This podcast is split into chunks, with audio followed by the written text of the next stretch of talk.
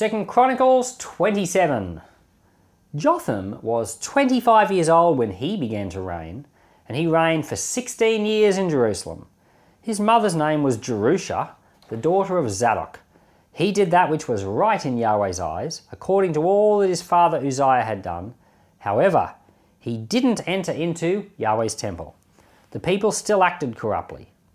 He built the upper gate of Yahweh's house, and he built much on the wall of Ophel. Moreover, he built cities in the hill country of Judah, and in the forests he built fortresses and towers. He also fought with the king of the children of Ammon and prevailed against them. The children of Ammon gave him the same year 100 talents of silver, 10,000 cors of wheat, 10,000 cors of barley. The children of Ammon also gave that much to him in the second year and the third. So Jotham became mighty because he ordered his ways before Yahweh his God. Now the rest of the acts of Jotham, and all his wars and his ways, behold, they are written in the book of the kings of Israel and Judah. He was 25 years old when he began to reign, and he reigned 16 years in Jerusalem. Jotham slept with his fathers, and they buried him in David's city, and Ahaz his son reigned in his place. So Jotham's the king, became king when he's 25, reigned for 16, that means he died when he was 41. And it doesn't say hardly anything about Jotham. it just says that he was a good king, he followed in the ways of the Lord. It says he didn't enter into the temple. And that sounds so strange when you first hear it because you think, wouldn't it, wouldn't it be good to go into the temple?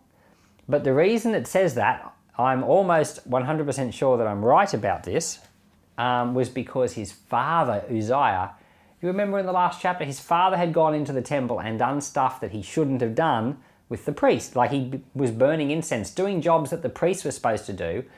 What it's saying here is that he didn't do that. you know, his dad might have done that, but it's, it's basically another way of saying he's a good guy. He didn't do what the priest was supposed to do, he only did what he was supposed to do, and he followed the Lord. But it did say, but the people still didn't follow Yahweh. So that was a shame. And then it went on to describe, you know, he had some victories in war, people paid him tribute, he built some cities, and he, he died. Now, I, I found the fact that he died at 41 really odd because it seems like he died of natural causes. It doesn't say he was murdered or anything like that. And um, to me, that just doesn't sound very old to me.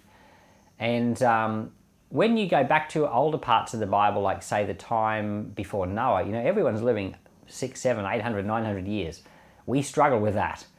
Um, but then you get to the time of Abraham, everyone's living to be over 100. Abraham lived 175. But then you, you get up to this period of the kings, and it seems like everyone's really only living 40, 50, or 60. So it's actually not, it's not old, but it's not tragically young either, you know, comparatively. I mean, I think of 41 and I think, wow, that's young. I'm only, I'm 44. This is younger than me. But yet, compared to a lot of the kings, if you go through a lot of these kings, they all die in their 50s. Well, he dies in his 40s. It's not that much different. So there you go. And um, if you go back to the king's account, it says, it often would say different things about the kings to what it says here. But the person who wrote the Chronicles, the chronicler, they're mostly concerned with what does it mean about the Lord. And all it really says here is that he built cities, he had victories in battle, he followed the Lord, and the Lord blessed him. It's a very, very simple message of follow the Lord and be blessed going on right here. When I was thinking about this, it reminded me of a poem by famous Christian missionary C.T. Studd. C.T. Studd was, um, was a cricket player for the English cricket team like around about 100 years ago, early 1900s, and he ended up giving away um, you know, a potential cricket career to become a missionary to China. He wrote this poem, and I'm going to read to you the first, um, what do you call it? Stanza. Two little lines I heard one day, travelling along life's busy way, bringing conviction to my heart, and from my mind would not depart. Only one life will soon be past, only what's done for Christ will last. The whole poem is along that line. The, the last line of every stanza says the same thing only what's done for Christ will last. Based off the very short amount of information we have on Jotham, you would say here's a guy who just lived for Christ.